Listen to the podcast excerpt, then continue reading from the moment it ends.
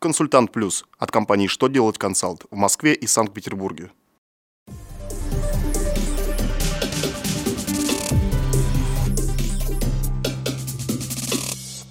Добрый день! Для вас работает служба информации телеканала «Что делать ТВ», в студии Ольга Тихонова. В этом выпуске вы узнаете, что ждет плательщиков страховых взносов в две тысячи восемнадцатом году, какой новый повод для проверок работодателей может появиться трудовых инспекторов, как подтвердить статус резидента, если загранпаспорт утерян. Итак, о самом главном по порядку. Работодатели могут обязать отчитываться по страховым взносам каждый месяц, а не раз в квартал. Такие поправки предлагают внести в новую главу Налогового кодекса.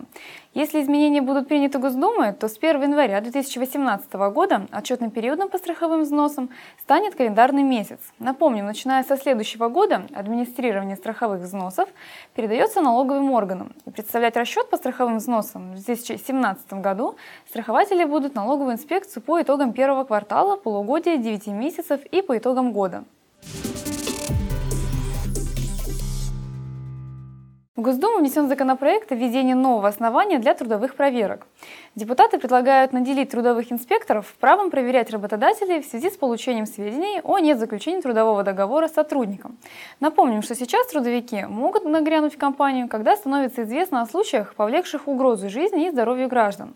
В частности, инициировать трудовую ревизию можно из-за нарушения требований охраны труда, невыдачи зарплаты, лишения работников ежегодного отпуска и отсутствия средств защиты.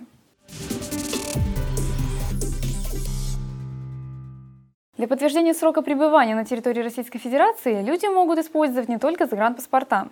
Так, если этот документ потерян или утрачен, то для данных целей подойдут сведения из табели учета рабочего времени, данных миграционных карт, документа регистрации по месту жительства пребывания.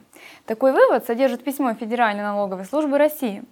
Это особенно важно, когда нужно подтвердить резидентство для ставки по эн дэ эф эл. Напомню, что для резидентов эр эф она составляет тринадцать процентов, а для нерезидентов – тридцать процентов. На этом у меня вся информация. Благодарю вас за внимание и до новых встреч!